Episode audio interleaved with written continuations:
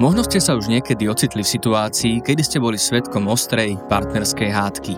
Či už to boli vaši známi alebo niekto úplne cudzí, je pravdepodobné, že ste nevedeli, čo v takej chvíli robiť a radšej ste sa začali nenápadne vzdialovať.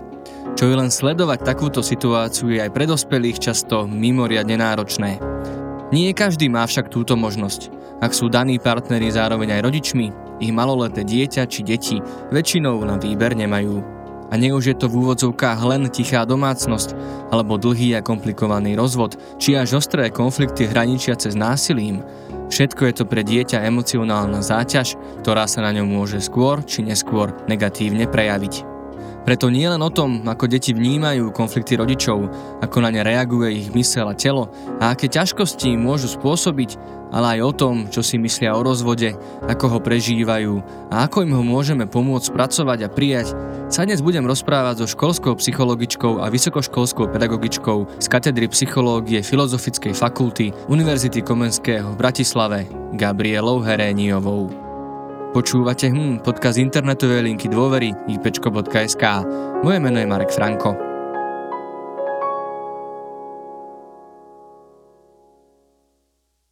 tak ja som nesmierne rád, že môžem v našom štúdiu privítať psychologičku doktorku Gabrielu Hereniovu PhD. Dobrý deň, vitajte. Ďakujem pekne, dobrý deň. Ja musím na povedať, že tento podcast vlastne bude voľne nadvezovať na naše staršie diely. Jeden o párovom poradenstve a druhý o rozvodoch. Venujeme sa týmto témam v podstate o konfliktoch, preto lebo aj badáme na našich linkách dôvery za tento pol rok určite v súvislosti s pandémiou, s lockdownami, zvýšený nárast miery konfliktov v domácnostiach alebo vôbec vo vzťahoch, či už rodinných, partnerských alebo rovesnických. Len za tento pol rok to bolo 2274 kontaktov, ktoré sa týkali konfliktov. A doteraz sme ich teda riešili z pohľadu tých priamých účastníkov konfliktu, teda väčšinou partnerov, manželov, druhov. Ale pokiaľ sú rodičmi, nie je to len o nich. Túto celú situáciu vlastne sleduje aj ich dieťa a nejako ju vníma, nejako ju prežíva, nejako na ňu reaguje. Takže mne možno napadá prvá otázka, že na čo nám vôbec v živote sú konflikty, akú majú úlohu pre náš život, čo sa z nich učíme alebo naopak neučíme, ako to vy vidíte? Konflikty sú v živote veľmi dôležité, aby sme vedeli riešiť rôzne situácie, ktoré nám život prinesie do cesty. A si myslím, že tak je dôležité naučiť sa riešiť konflikty v detstve, ako ich naučiť sa riešiť aj v partnerskom vzťahu, respektíve v bežnom živote. Bez konfliktov by sme sa asi ďaleko nepohli. Častokrát tá teória teória konfliktov je veľmi, veľmi komplikovaná, k tomu sa nebudem dostávať, lebo máme vnútorné konflikty, mm-hmm. medziludské, medzi národmi sú konflikty, čiže naozaj konfliktná je celá doba, celý svet je konfliktný, ale musíme sa naučiť s nimi žiť a musíme sa ich naučiť mm-hmm. riešiť a musíme sa ich naučiť riešiť tak, aby sme tých najbližších, ktorých sa to dotýka, aby sme neranili, respektíve aby sme im neubližovali. A toto je jeden z veľkých problémov práve manželského, respektíve párového spolužitia. Uh-huh. Keď sa na to pozriem z takého možno trošku utopistického pohľadu, pretože všetkým nám je dobré alebo lepšie, keď sa nehádame, keď si rozumieme s ľuďmi, ale keď tak možno trošku zafilozofujeme, aký by to bol svet práve bez konfliktov, akoby v tejto ideálnej variante, čo by nás čakalo, keby vlastne nedochádza k tým stretom možno len názorov napríklad, ale možno aj k iným situáciám? Ja myslím, že by nás čakala strašná nuda. Určite nie je dobré svet bez konfliktov, bez nejakých zádrhelov, ale musíme sa naučiť konflikty riešiť a musíme sa ich naučiť riešiť tak, aby sme boli všetci spokojní, aby sme nikomu neublížili, aby sme nikoho neponižovali a toto je tá hlavná, hlavný cieľ, ktorý by sme mali sa naučiť robiť. Na začiatku, po Nežnej revolúcie, na začiatku teda novej éry sme s kolegyňou mali takú školu alternatívnu sme založili, kde bol samostatný predmet. Predmet sa volal riešenie konfliktov. Mm-hmm. A musím povedať, že to malo nesmierny úspech. U deviatakov boli to žiaci deviatých ročníkov vtedy a naozaj mnohí rodičia nám prišli poďakovať, že ďakujú, že sme deti naučili ako sa má riešiť konflikt, kde si treba porozprávať, sadnúť si, nekričať, nebúchať dvermi, nemať tichú domácnosť. A za toto nám boli rodičia nesmierne vďační, že ich poučali ich 15-ročné deti. Mm-hmm. Tak možno začneme presne tým zdánlivo bežným konfliktom. Naozaj deti sú svetkami rôznych situácií v rodine, rôznych prejavov alebo rôznych fóriem toho vzťahu ich rodičov a teda naozaj nezhody, nemusíme hovoriť hneď o hádkach, ale nezhody patria k vzťahom. Ako ich deti vnímajú? Ako oni vlastne vnímajú to, že ich rodičia spolu nesúhlasia, alebo možno, že nie sú úplne spokojní s tým, ako druhý človek, ako ten druhý partner reaguje, ako sa správa. Čo to znamená pre dieťa, ktoré možno má nejakú predstavu o nejakej ideálnej rodine a možno nejakú túžbu potom, aby to naozaj bolo celé v harmonii a miery a tá realita z času na čas, niekedy viac, niekedy menej, je úplne iná. Každé dieťa túži po kľude doma, po pokoji, po láske vzájomnej z rodičov a chce, aby ho mali radi obidvaja rodičia, aj starí rodičia, vlastne všetci v domácnosti. Ako náhle sa táto harmónia nejakým spôsobom naruší, tak vznikajú konflikty. Ale nemôžeme dopustiť ako rodičia, čo je nesmierne zodpovedná funkcia, aby sme deti previedli životom tak, aby boli len v hádkach, v kriku a neustálých nedorozumeniach. My si musíme uvedomiť, že deti sú vlastne našim zrkadlom a tak, mm-hmm. ako my sa správame k sebe doma, tak sa deti správajú v škole ku spolužiakom, na dvore ku kamarátom, respektíve v parku, na rôznych sústredeniach. Čiže toto je presne to, čo dieťa vidí doma a má pocit, že je toto správne správne, pretože každý rodič je ten najlepší, najkrajší, najšikovnejší. Takže má dieťa ideálnu predstavu o tom, že ten rodič je dokonalosť sama. Uh-huh. A keď mu to takto narušíme, tak vlastne dieťa stratí istotu, pocit bezpečia, začne byť nervózne, začne častokrát vzťahovať na seba, že kvôli nemu sa takto rodičia hádajú, lebo ja neviem, nedojedol večeru, lebo doniesol zlú známku zo školy a má pocit, že vlastne on je tým najväčším zlom, ktoré v tej rodine je. Mm-hmm. Čo môže vyústiť niekedy až do naozaj do pokusov mm-hmm. o sebevraždy. Mm-hmm. Prečo je to presne tak, že ako náhle sa deje niečo zlé, tak deti majú tendenciu to vzťahovať na seba? Ako vlastne oni sa vzťahujú k svetu, že dokážu akoby nie externý konflikt, ale vlastne konflikt niekoho iného preniesť na seba. Oni veľmi neprenášajú deti konflikty externé na seba, ale ten, čo sa týka domácnosti, tak sa ich naozaj dotýka, pretože keď sa doma háda otec s mamou, tak to znamená, že to sú tí najbližší ľudia, ktorí k tomu dieťaťu patria a dieťa je presvedčené o tom, že on je tým najdôležitejším človekom pre nich. Čiže toto je veľmi mhm. bolestivé pre deti a samozrejme, že závisí to od veku dieťaťa. Keď sú deti malé, máme pocit, že nevšímajú si napätie, ktoré je v rodine. Je veľká, veľká chyba toto, lebo naozaj aj polročné deti vedia vycítiť napätie, ktoré medzi rodičmi je, keď je medzi komunikáciou mm-hmm. rodičov, že vlastne to všetko, tichá domácnosť a podobné veci deti vedia veľmi rýchlo vycítiť a stiahnu sa do úzadia, ako keby nechceli vedieť príčinu, ale snažia sa skryť sami za svoje hračky alebo do svojich izbičiek aby neboli v strede toho konfliktu. Mm-hmm. Ako sa to možno mení postupne vekom? Teda deti najmenšie, ak som dobre pochopil, majú tendenciu sa nejako stiahnuť, skryť? Majú, áno, to hovorím sa, o tzv. Hej. separačnej úzkosti, mm-hmm. že vlastne on sa nejako stiahne do úzadia, taký do tých troch rokov tie batolata. Potom je veľmi citlivé obdobie deti predškolského veku, keď už vlastne vidia aj spolužiakov, už majú v škôlke, v materskej škole, že vlastne vidia, že vlastne tam sú aj, aj inak sa rodičia správajú a sú aj deti, ktoré nemajú rodičia rodičov, obidvoch majú len jedného rodiča, že tam vlastne tie deti už môžu trošku aj porovnávať. A potom je veľmi kritické obdobie nástupu do základnej školy, keď v prvom ročníku sa deti, rodičia detí idú rozvádzať, tak tam tie deti sa dostávajú do mhm. veľkých problémov tak v škole, tak vo vzdelávaní, pretože je to obdobie veľmi náročné pre dieťa samotné a dieťa ešte k tomu, aby zvládalo základnú školu, aby zvládalo základné základné zručnosti čítať, písať, počítať, aby sa naučilo, tak má ešte problémy vlastne v rodine. Je plačlivé a veľmi často tieto deti sa utekajú do somatických problémov. Mm-hmm. Bolesti brúška, bolesti hlavy, odmietanie chodiť do školy, poruchy spánku, čo sú veľmi časté a samozrejme k tomu sa pridružujú aj poruchy správania. A ešte treba vysvetliť určite jednu vec, že inak sa správajú chlapci a inak sa správajú dievčata. Mm-hmm. Hej. No k tomu všetkému sa dostaneme, teraz ste otvorili obrovskú tému tých rôznych prejavov. Ešte možno dokončím tu predošlu, že toto sa bavíme teda o školskom veku, alebo takom mladšom školskom veku. Ešte sa to nejako potom mení v tom vyššom veku, alebo možno už tam je to správanie možno také podobnejšie dospelým, že možno netreba, nehovorím, že špeciálne prihliadať na niektoré možno prejavy alebo niektoré situácie, ale už sa to možno nejako ľahko identifikuje. Veľmi ťažko povedať, či sa to ľahko identifikuje, ale vlastne keď sa dieťa dostáva do obdobia predpuberty a puberty, tak vlastne si uvedomuje svoje ja, svoju osobnosť a tamto dieť, deti v tomto období vôbec radi prekračujú hranice, hranice možností, ktoré majú, ktoré im dajú rodičia, ktoré im dávajú učitelia, ktoré im dávajú autority.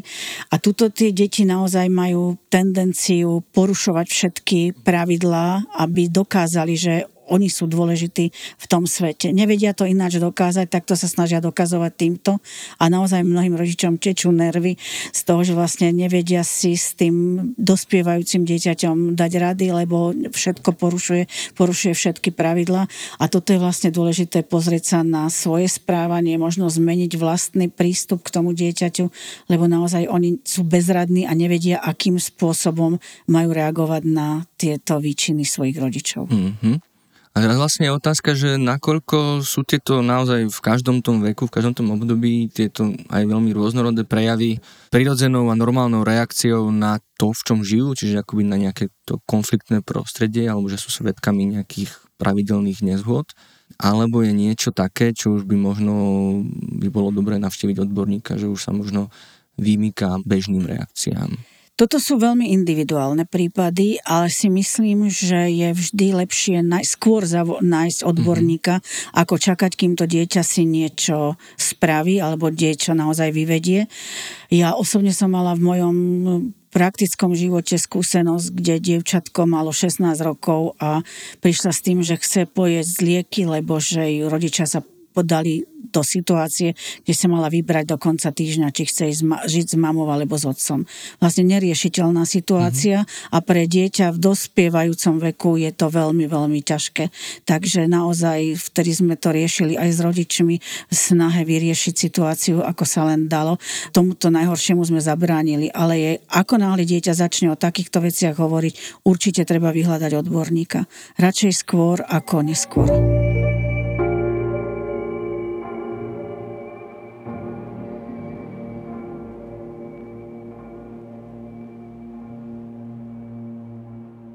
Ako možno teda by mal byť ten správny možno prístup? Ako som vravel, hádkam sa nevyhneme, čiže čo možno by mal byť ten ideál v tom, aby a teda nevyhneme sa ani tomu, aby to dieťa nad tým uvažovalo, aby možno sa tým trápilo, že možno ako mu pomôcť vlastne spracovať to, že tí rodičia možno v nejakom období ich života nemusia mať najlepší vzťah. Treba s deťmi rozprávať. Deti treba počúvať v prvom rade, ale treba sa s nimi rozprávať. Čiže po každom takomto výstupe domácom alebo nejakej takejto scéne, ktorý sa nedá zabrániť a dieťa je svetkom, tak by sme si mali k dieťaťu sadnúť, zobrať ho do pokojného prostredia, do pokojnej izby alebo niekde a vysvetliť mu, že takto sme sa síce pohádali, ale to nič neznamená, že my sa s máme radi, to teba sa vôbec netýka, to je niečo medzi nami.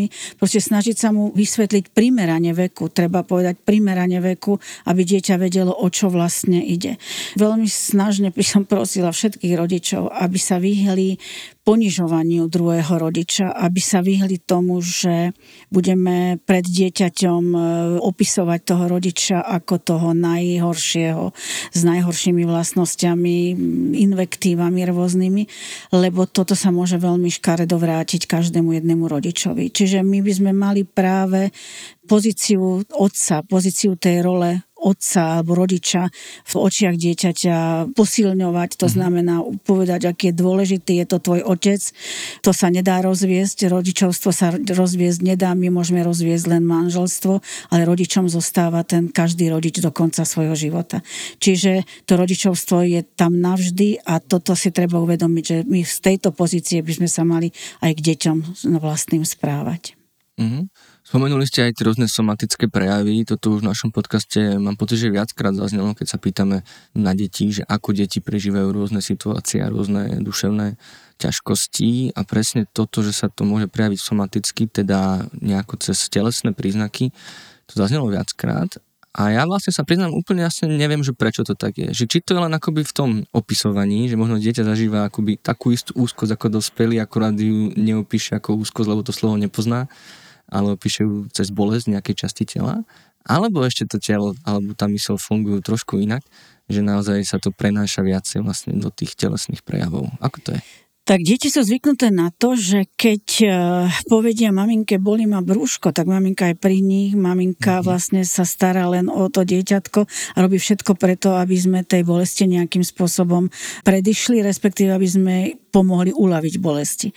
Čiže toto sú vlastne podľa mňa také psychologické ťahy detí, ktoré si vôbec neuvedomujú, ale vedia, že keď poviem, že mi není dobre, že chcem si zlaškať, tak tá mamina príde ku mne, prečíta mi rozprávku, uvarí mi čajík. Čiže toto sú všetko veci, ktoré to dieťa si uvedomí a vie, že ten rodič ho, ho neopustí, že má tú istotu, mm-hmm. že tá mama tam zostáva stále. Aj keď je možno nahnevaná, alebo ocino, to je jedno, ktorý z tých mm-hmm. rodičov. Ale toto sú jedny z takýchto vecí. A tie bolesti brúška, tak tie deti prežívajú tie traumy.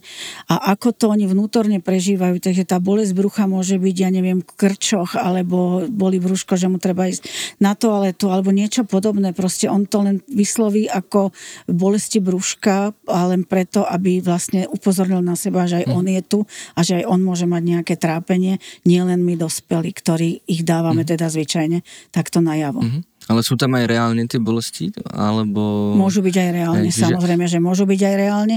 A tie bolesti hlavy môžu byť aj z toho, že dieťa je nevyspaté, že vlastne dieťa zle spí a ten spánok je pre deti absolútne základnou potrebou, takže si myslím, tie bolesti hlavy sú hlavne z toho problematického spánku. Hmm. Čiže možno taká drobná rada alebo návod pre rodičov, čo vlastne robí v takejto chvíli, keď vlastne dieťa nám opisuje nejaké fyzické príznaky, akoby mm, logická cesta je za obvodným lekárom, teda za, za detským lekárom. Pediatrom zvyčajne, hej, na, Akoby napriek tomu, že možno to má teda súvis vlastne s tými psychologickejšími situáciami? Ja myslím, že to pediatrické vyšetrenie je nevyhnutné, aby sme vylúčili hmm. akékoľvek e, problémy somatické, pretože tam môže byť čokoľvek, tam môže byť od pokazeného žalúdka cez zlé trávenie, čiže to nám ten lekár by mal naozaj vyvrátiť. A keď to zistíme, že to je naozaj psychologického charakteru, tak potom treba buď vyhľadať odborníka, alebo teda robiť všetko preto, aby sme sa vyhli takýmto stresovým situáciám.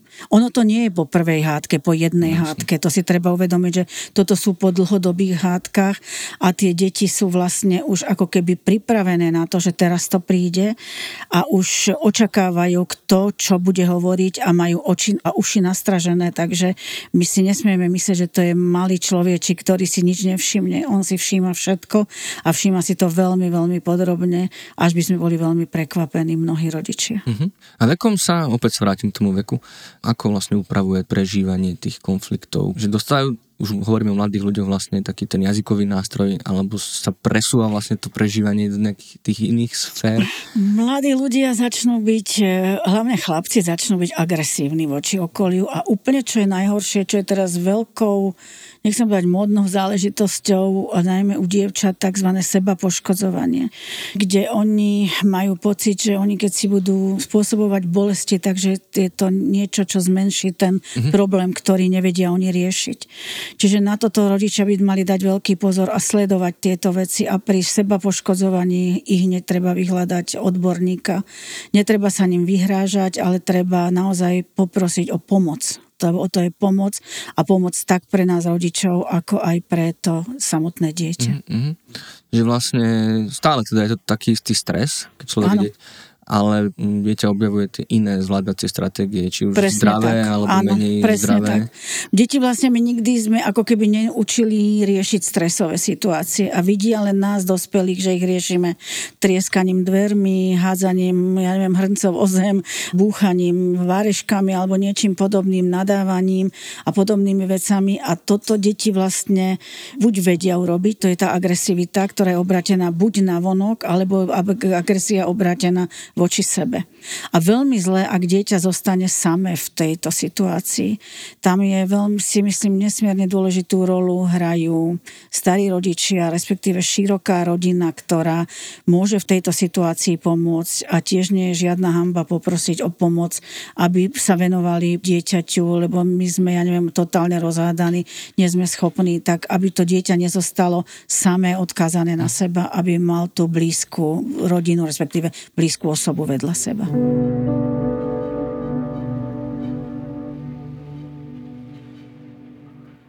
Dobre, tak posuniem sa teraz trošku ďalej. Vy už ste to naznačili, tú tému rozvodov.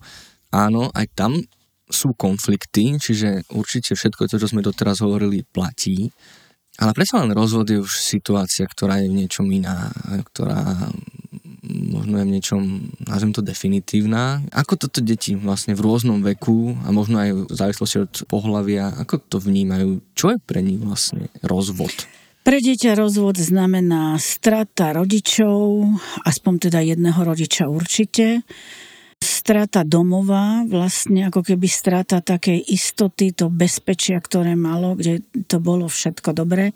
A je veľmi zlé, ak rodičia pri rozvode sa rozkmotria, respektíve odmietajú komunikovať aj so, so starými rodičmi, respektíve s tou širšou rodinou, ktorá patrila k jednému alebo k mhm. druhému partnerovi je veľmi dôležité si uvedomiť, že je to obrovská zmena v živote dieťaťa a práve pri tom rozvode by bolo dôležité, aby sa zmenilo v živote dieťaťa čo najmenej.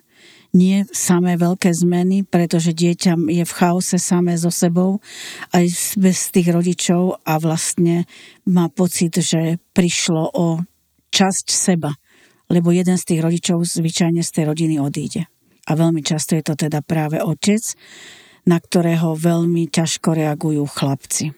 Chlapci po strate otca z rodiny odišiel vzor, odišiel niekto a veľmi často a veľmi ťažko si hľadajú, hľadajú vzťah k novému otcovi, respektíve k novému mm-hmm. partnerovi, by mužskému vzoru. Mm-hmm. Ja som vlastne počul jeden váš e, výborný rozhovor o vzoroch, čiže možno sa na chvíľu môžeme pri tom pristaviť, že presne, že ako tie deti nemajú tých rodičov, presne, že sú pre nich také akože ideálne postavy v živote? Ten vzťah dieťaťa k rodičovi je vlastne hlavne od toho detstva taký, by som bola bezbrehy. Mm-hmm. Obdivuje ho, kým nedostane akoby vlastný rozum, kým nezíska vlastný pohľad na svet a to je naozaj až v tom období dospievania, respektíve v puberte, keď už tie deti sa naozaj vedia pozrieť aj kritickými očami na rodiča, kde hlavne vidia vtedy v tej puberte rodičov len kriticky, lebo je to autorita a tam všetky autority sú pod kritickým pohľadom, ale vlastne tie hodnoty si uvedomia deti naozaj až v tej dospelosti. Mm-hmm. A je ten nekritický pohľad aj vtedy, pokiaľ sa môže jednať,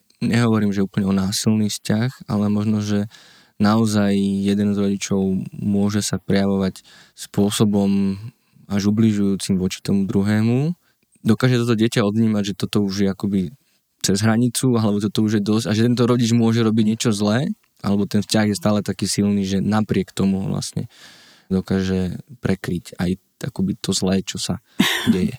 Myslím, že tá rola rodiča je tak silná, že sme ochotní im odtolerovať mm-hmm. strašne veľa nedostatkov, ale tom e, období, keď e, žijeme pod jednou strechou s rodičmi, tak vlastne ich nevidíme až takým kritickým pohľadom.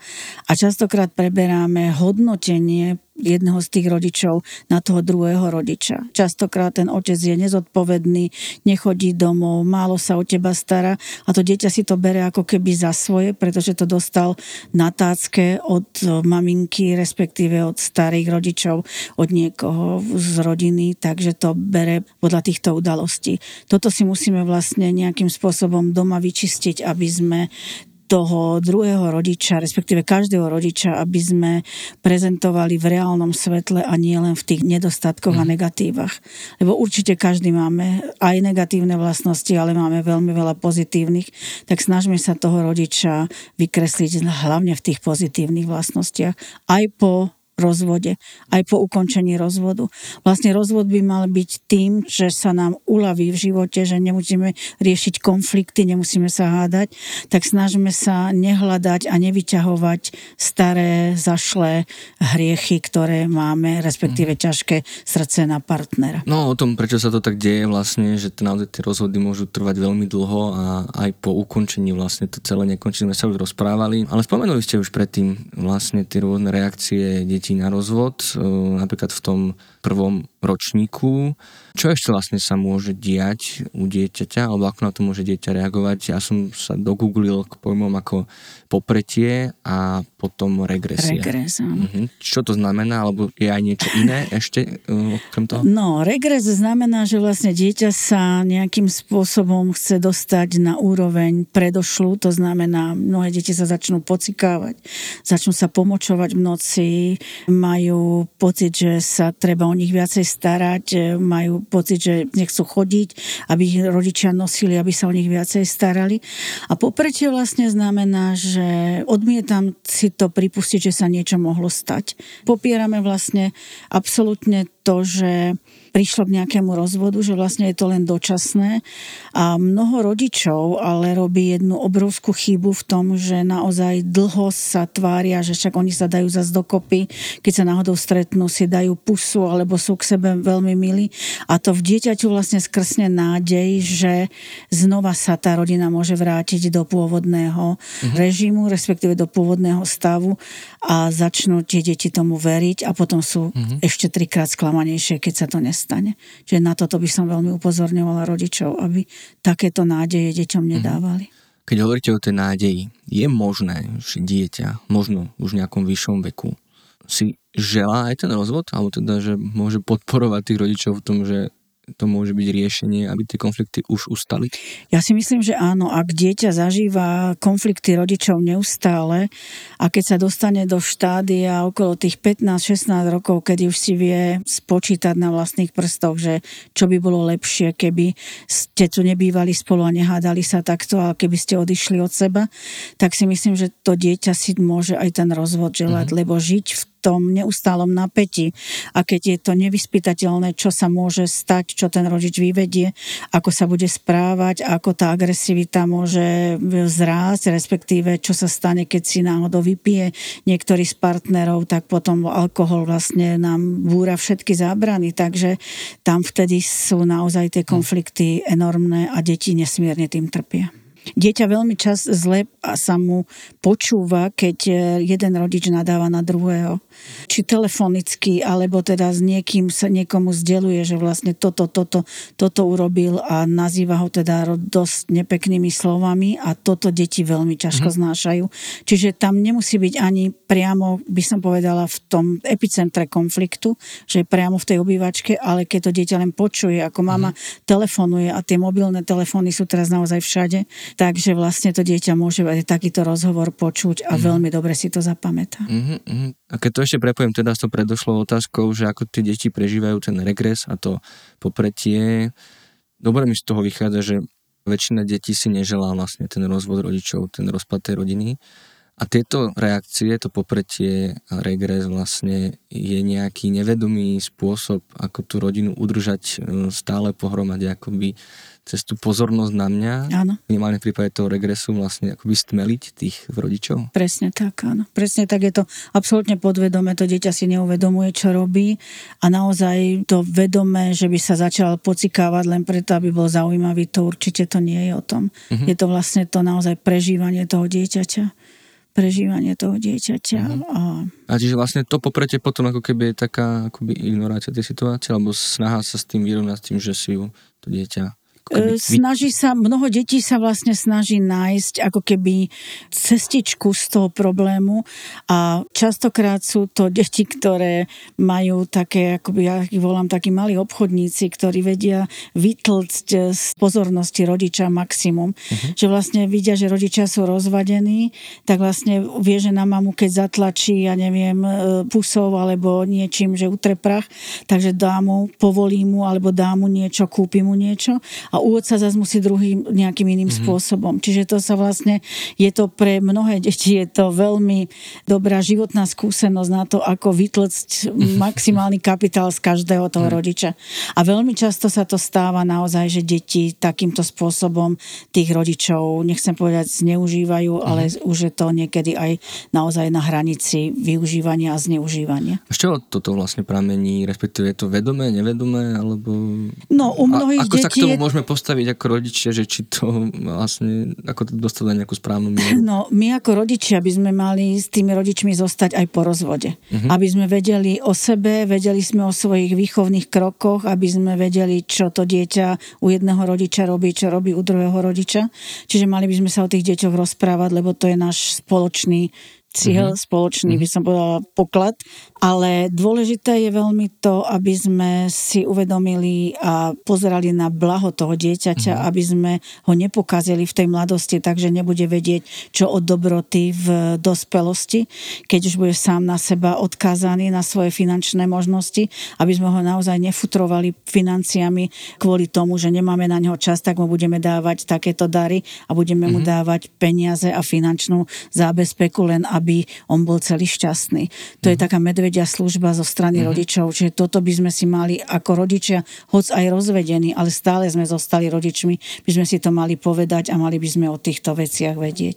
Mm. A takisto si myslím, že aj starí rodičia, lebo starí rodičia môžu veľmi pomôcť, ale môžu aj veľmi poškodiť mm. vlastne to spolužitie rodičov s dieťaťom. Mm. Ako možno už sme hovorili o tých mladších deťoch a ten rozvod, že možno ako sa to mení vekom postupne k dospelosti, vlastne cez pubertu.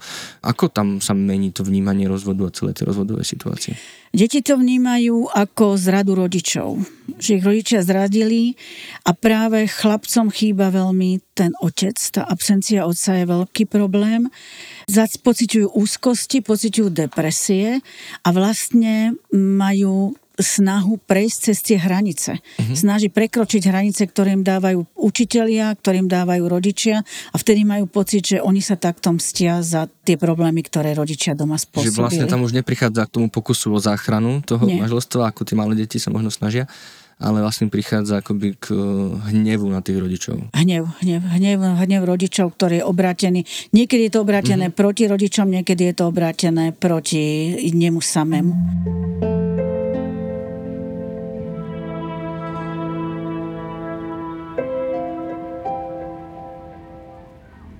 Hovorili ste o tých daroch. Ako vlastne do budúcnosti vôbec dieťa formuje to, že môže mať dva rozdielne štýly výchovy, hm. alebo že možno môže dochádzať presne takým akoby extrémnym prejavom toho rodiča, že si ho chce nejako získať na tú svoju mm. stranu, alebo že to není také vedomé, také manipulatívne, ale možno nevie, ako inak si s tým dieťaťom vytvoriť vzťah len cez mm. nejaké tie vecné dary, lebo predsa len keď chceme urobiť dospelým radosť, tak im niečo dáme, dáme takže možno vlastne touto optikou sa na to dívajú aj tí dospelí, že aj dieťaťom by sa dal tak vytvoriť vzťah. Čiže ako možno takýto výchovný zmetok, že raz tak, raz tak, alebo u jedného rodiča tak, u druhého rodiča tak pôsobí na dieťa? No, je to veľký chaos, najmä u detí, ktoré sú v striedavej starostlivosti, mm-hmm. keď vlastne zažívajú dve absolútne odlišné domácnosti, tak to, že sú odlišné domácnosti, k tomu s tým veľmi veľa nenarobíme, ale aj tam by bolo dôležité, aby sa rodičia nejakým spôsobom dohodli na takých rovnakých, respektíve približne rovnakých, či dávkach e, vreckového, alebo daroch, alebo niečom podobnom, aby naozaj neuškodili tomu dieťaťu, lebo môže sa stať a veľmi často sa stáva, že viem, že idem k tatkovi, tam nemusím ísť večer spať, tam nemusím to robiť, tam nemusím to robiť, doma musím toto robiť, tak mám radšej otca ako mamu. Čiže toto sú veľmi časté prejavy mnohých detí, rozvedených rodičov, kde vlastne naozaj sú dve diametrálne mhm. odlišné rodiny. A tuto zase len dobrá rada pre tých rodičov snažiť sa nejakým spôsobom spolu dohovoriť, mm.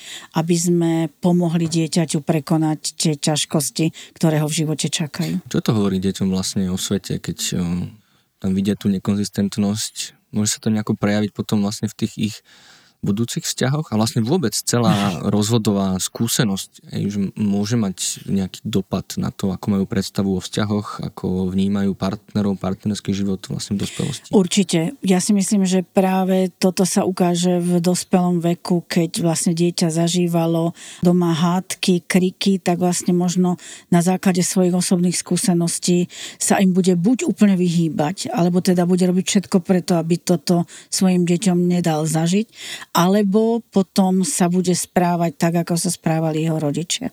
A častokrát tie vzorce správania si prenášame do dospelosti a práve tam si myslím, je to veľké nebezpečenstvo toho, ako sme to boli zvyknutí doma nejakým spôsobom riešiť. Že si to nosíme ako by taký malý batvoštek so sebou a vytiahneme ho vtedy, keď to najmenej potrebujeme.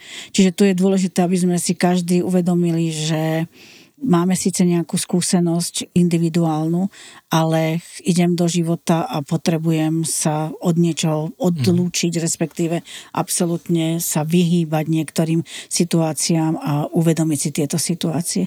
O tom je to, že sme dospeli, že si vieme nejakým spôsobom ten život, nechcem povedať naplánovať, ale vedieť, ako ho chcem riešiť a ako určite ho nechcem riešiť, keďže mám už osobnú skúsenosť z detstva, respektíve z mladosti. Okay. No ale keď ste hovorili ešte o tých školách, vlastne o tom školskom veku, tam ste hovorili aj o poruchách učenia.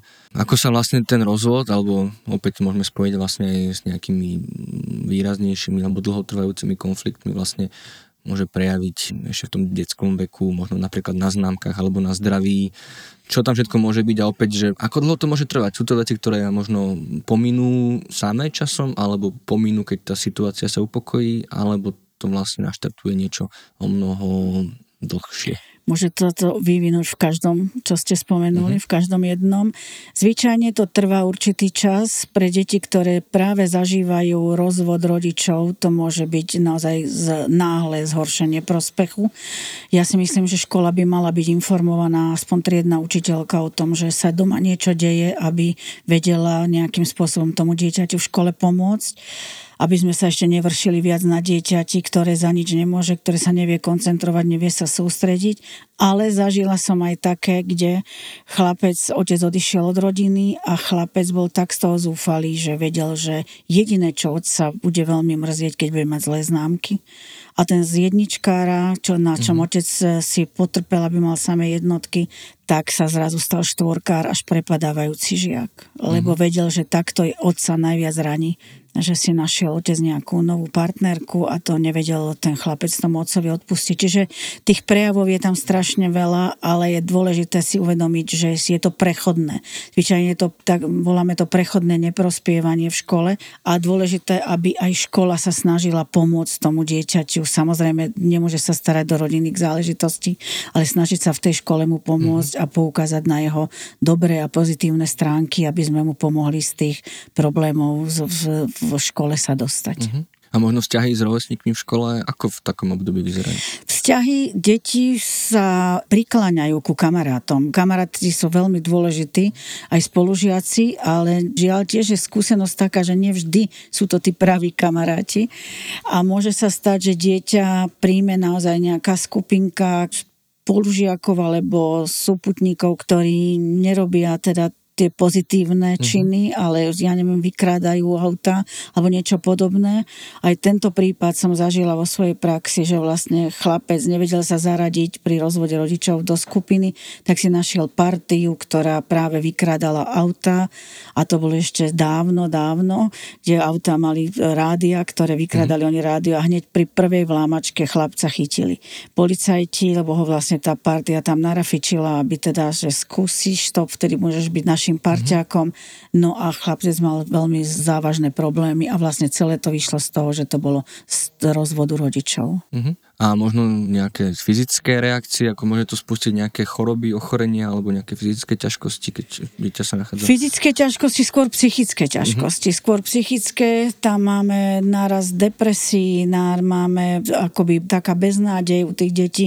Zručil sa im celý svet a keď tá rodina naozaj bola funkčná, fungovala a teraz nič nefunguje v rodine, je tam stále napätie, tak deti to veľmi ťažko znášajú. A žiaľ, sa stretávam teda s rozvádzajúcimi milujúcimi sa rodičmi, tak zvyčajne na to dieťa sa ten ohľad berie asi úplne najmenej. Teda oni berú na seba ohľad, ale tie deti ako keby boli len vedľa mm. nich niekde.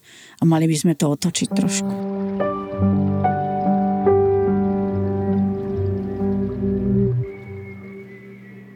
No a ešte jedna veľmi zaujímavá téma je, že ak sa jedná o súrodencov, ktorí veľakrát vedia úplne inak prežívať vlastne tú, tú situáciu, aj keď medzi nimi nie je až taký veľký vekový rozdiel, teda je možné, aby aj súrodenci prežívali úplne inak vlastne tieto veci. A ako možno k ním potom pristupovať, keď jeden možno to prijíma celkom pokojne? A teraz je, či je to dobré, či zlé, to je otázka a druhý možno práve naopak?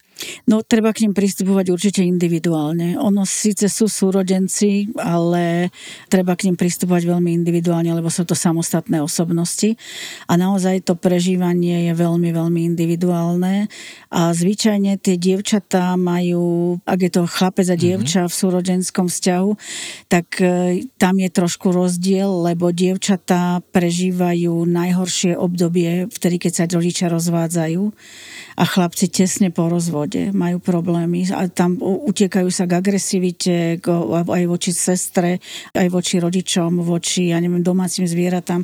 Čiže tam tá agresivita naozaj môže byť otočená na mm-hmm. akúkoľvek stranu. Čiže toto mm-hmm. si mhm. treba uvedomiť, že aj jednak súrodenci a jednak aj pohlavie ináč prežívajú mm-hmm. tie rozvody a potom je tam vlastne podľa toho, ako tie deti ten chlapec má v tom otcovi taký ako keby ten mužský vzor, dievča možno v tej máme ženský vzor, ale nemusí to tak byť. Vôbec to tak nemusí byť, aj keď je dôležité si uvedomiť, že naozaj ten muž v tej rodine, ten otec je hodne dôležitou súčasťou mm-hmm. rodiny. Prečo pre dievčatá je najhoršie obdobie vlastne toho priebehu toho rozvodu a pre chlapcov vlastne až potom? Ani nie v priebehu tesne pred rozvodom, mm-hmm. keď to prichádza, lebo si nevedia predstaviť, že to tak bude. No a chlapci vlastne to berú ako fakt, už je potom a teraz už to ináč nebude. Mm-hmm. Čiže možno, možno toho, že chlapci racionálnejšie vnímajú svet, že nie tak intuitívne a tak citovo mm. ako dievčatá.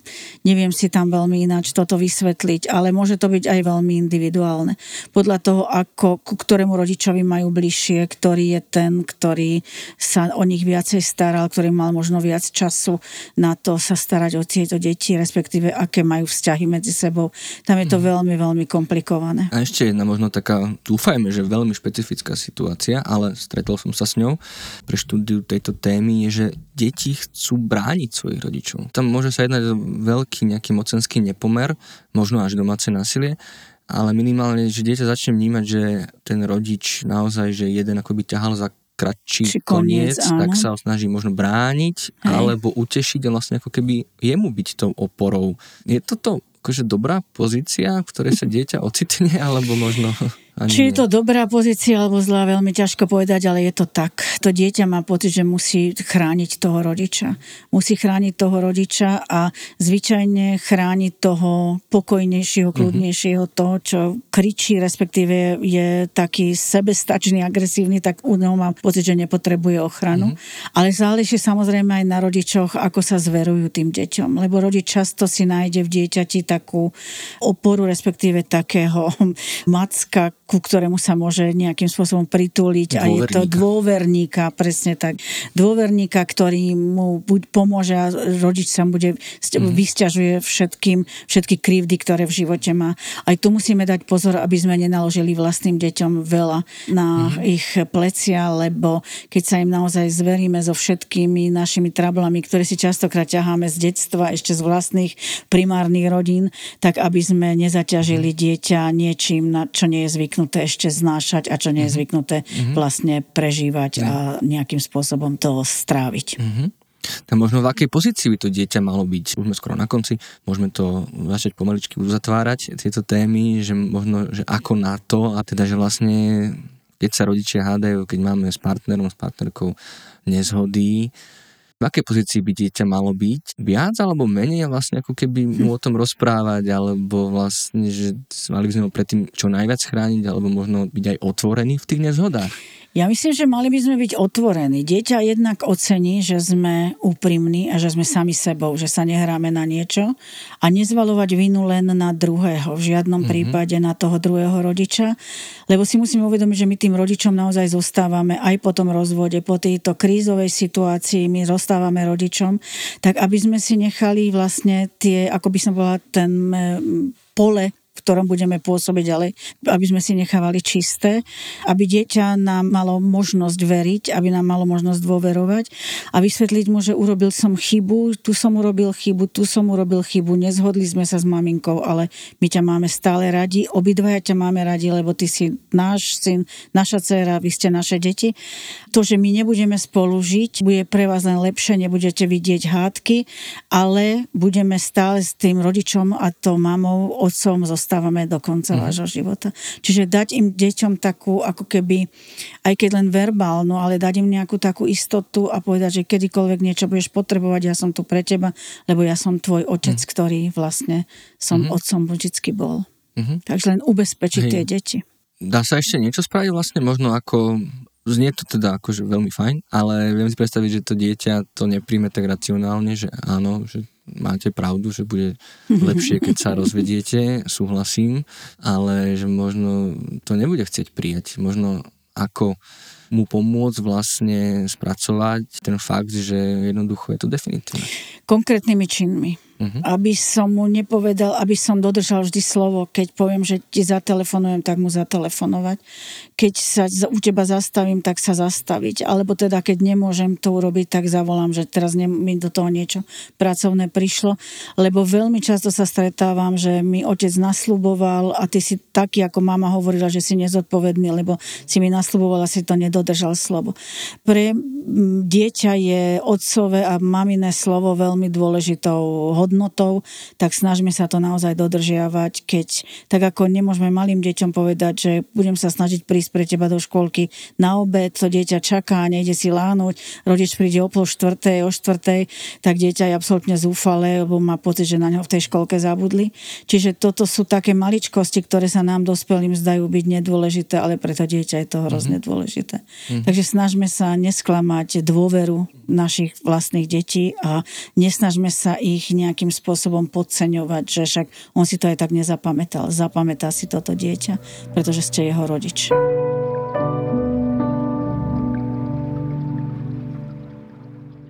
Spomenuli ste aj tých starých rodičov, môžeme to možno trošku rozšíriť aj o nejakú celú blízku rodinu, alebo teoreticky aj o tých nových partnerov, rodičov, mm-hmm. ak tam sú. Môžu niečo oni robiť, títo vlastne blízki ľudia, blízki, no takí čo sú iba fyzicky na blízku, možno nie sú až tak dôverne blízki ešte. Ako k tomu pristupovať, ako pomôcť dieťaťu vlastne prežiť. Hovoríme stále, že sú to akoby stresové, náročné situácie. Čo môžeme pre neho spraviť, keď sa takéto niečo deje? Zas byť len k ním úprimný, v žiadnom prípade neosočovať starých rodičov ani z jednej, mm-hmm. ani z druhej strany. Ten starý rodič je nesmierne dôležitou súčasťou celého života toho dieťaťa a snažiť sa teda nemeniť nejaké pravidlá zaužívané v rodine, ja neviem, nejaké spoločné obedy v nedelu, alebo obedné kávy, alebo návštevy nejaké, mm. snažiť sa to dodržiavať. A nový partner do života, ten zvyčajne určite príde pre toho, či otca alebo mamu, tak s tým sa vlastne dohodnúť na tom, že to už nebude druhá mama, náhradná mama alebo náhradný otec. Je to vždy len menom nazvaný vlastne mm-hmm. naozaj partnerka a je to buď teta, alebo teda ako si už nazveme, ale tam je veľmi dôležité uvedomiť si, aby aj oni posilňovali tú rolu rodiča, rodičovskú rolu, aby sa nehrali na uh-huh. rodiča, aby nezačali vychovávať a nezačali, ako by som povedala, mnohí majú tendenciu sprehádzať celý systém, mm-hmm. ako to bolo, lebo sa im to nepáči a toto nie je ten pravý cieľ toho. Tam je dôležité, aby my sme si našli vzťah k tomu dieťaťu a nechceť na silu ten vzťah mať hneď. Hneď ma objími, hneď mi daj pusu alebo niečo podobné. To sú veci, ktoré sú veľmi na silu. Nechať na to čas, nech to dieťa sa rozhodne samé. Lebo predsa je to len pre neho ako dieťa cudzia osoba. Čiže možno taká veľmi všeobjímajúca rada pre rodičov v rozvode alebo v nejakej vzťahovej kríze, že sa snažiť o to, aby to dieťa zažilo čo najmenej zmien, aby teda čo najviac vecí ostalo určite. v tých starých uh, kolejach. Áno, Hej. určite. Uh-huh. Čo najmenej zmien. Čo najmenej zmien, aj čo sa týka školy, sťahovania a podobné veci. Častokrát rodič snahe začať absolútne nový život, tak sa odsťahuje od starých rodičov, od, zo školy, od kamarátov dieťaťa a dieťa vlastne musí zažívať všetko akoby od začiatku a tomu nesmierne stiaží situáciu. Možno to pomôže tomu rodičovi, mm-hmm. nové okolie, nová spoločnosť, ale tomu dieťaťu čo nepomôže určite. Mm-hmm. No a posledná otázka, ktorú ste mi vlastne pekne nahrali v úvode, ak ste vraveli, že ste vola kedy učili riešenie konfliktov, tak sa to volalo? Áno. Skúste z toho niečo prezradiť vlastne, že ako by sme ako rodiči, ale možno aj nejakí blízki, strikovia, tety a podobne vlastne mohli učiť deti správne riešiť konflikty. Ako sa správne riešia konflikty? Konflikty sa správne riešia, takže sa musíme všetci upokojiť, sadnúť si za stôl, mať očný kontakt, aby sme sa videli, aby sme si hovorili vlastne naozaj z očí do očí a riešiť konflikty tým, že buchnem dverami alebo budem na toho partnera nadávať alebo budem mať tichú domácnosť, tým nič nevyriešime. Čiže snažiť sa nájsť nejaký konsenzus, nejaké riešenie situácie, ktoré bude nám obidvom vyhovovať, nebude vyhovovať len jednej strane a práve v tej situácii, ktorou prišla tá maminka za nami, že vlastne mali nejaký konflikt s otcom a ona išla do spálne, buchla dvermi a prišiel za ňou syn, tak povedala, že maminka, tak to nie, poď ja ti to ukážem, my sme za to dnes učili. Mm-hmm. Tak tá bola úplne vydesená, pretože si museli takto sadnúť za stôl rodičia a povedali im, že budete sa dívať do očí, všetko si poviete a takto sa to potom, môžete si to vyrozprávať a potom to vyriešiť tak, aby ste boli obidvaja mhm. spokojní. Mm-hmm. Čiže je to naozaj, ale my sme si to s deťmi skúšali. To nebolo len, mm. že teoreticky, ale deti si sami museli nejaký konflikt vymysleť so spolužiakom a vysvetľovať ho. Samozrejme, že mnohí sklzli do toho, že začali na seba kričať, ano. pretože to sme videli, ale tým tlakom tých spolužiakov sa to snažilo upokojiť a bolo to, mm. si myslím, jedno z veľmi dobrých vecí. Mm. S týmito v úvodzovkách deťmi, ktoré boli pred tými, neviem, koľkatými veľa rokmi deťmi ešte, tak sú to dospelí ľudia, ktorí spomínajú na tú školu mm-hmm. na, s veľkou láskou a so všetkým, že teda bolo to naozaj skvelé. A je nejaká finta vlastne, ako udržať tie emócie na úzde v takejto, že áno, začneme pekne vysvetľovať, ale veľakrát neprichádza to pochopenie z druhej strany, alebo nemáme pocit, že by prichádzalo a tým pádom opäť sa to začne pekne no, rozbiehať. Ja som prvá, ktorá mám, ktorá som taká prchka veľmi. Musím povedať, je to záležitosť aj temperamentu, no. samozrejme. Je to záležitosť temperamentu, ale môže sa stať, že vybuchnem, ale potom prídem za partnerom, prepáč, toto som prehnala, naučiť sa len povedať slovičko prepáč. Mm-hmm. Je niekedy hrozne ťažké povedať, ale toto sú také maličkosti a keď to dieťa vidí doma, že ten rodič vie prísť, že sa pohádajú, zvyšia hlas aj buchnutými dvermi, ale potom sa vrátia k sebe a povie, prepáč, toto si musíme ešte raz si to povedať, už som sa upokojila. Čiže poznať sám seba a vedieť, čo, ako som schopný niektoré veci riešiť. Sú pokojnejší ľudia a sú ľudia, ktorí sú prchkejší. Ja mám to šťastie v manželstve, že teda mám uh-huh. doma pokojného chlapa a ja som teda hodne prchký človek, takže sa to snažíme takto vyriešiť. Ale keďže sa poznáme a stojí ten vzťah za to, takže uh-huh. stojí to za to aj investovať do toho, do týchto vzťahov. Uh-huh. Určite. Pani doktorka, ďakujem vám veľmi pekne za váš čas, za tento rozhovor a prajem vám všetko dobré. A ja prajem všetkým všetko dobré a veľa zdravia. Nuž a ja opäť na záver pripomínam, že aj v prípade konfliktov či akýchkoľvek problémov vo vzťahoch či rodinách sa môžete obrátiť na vyškolených odborníkov a odborníčky na našich linkách dôvery ipečko.sk, na krízovej linke pomoci alebo na dobrej linke. Všetky potrebné odkazy nájdete v popise, taktiež ako aj linky na ďalšie spomenuté a súvisiace epizódy nášho podcastu. Ak by ste chceli s nami komunikovať, pomáhať nám s otázkami či nás len pozbudiť, môžete tak spraviť cez Facebook a Instagram alebo pomocou e-mailu podcast.ipcko.sk A ak by ste radi finančne podporili tvorbu pomáhajúceho obsahu, využiť môžete portály Patreon alebo Darujme. Ja som Marek Franko a tento podcast pripravujem v spolupráci so psychológmi Marekom Madrom, Lenkou Nemcovou a špeciálnou pedagogičkou Zuzanou Juránekovou a nájsť a počúvať ho môžete pomocou podcastových aplikácií či na webe alebo YouTube kanáli IPčka. Ďakujeme za to, že nás počúvate a za akúkoľvek vašu pomoc, ktorá nám pomáha pomáhať. Teším sa na vás pri ďalšom dieli a dovtedy nezostávajte sami.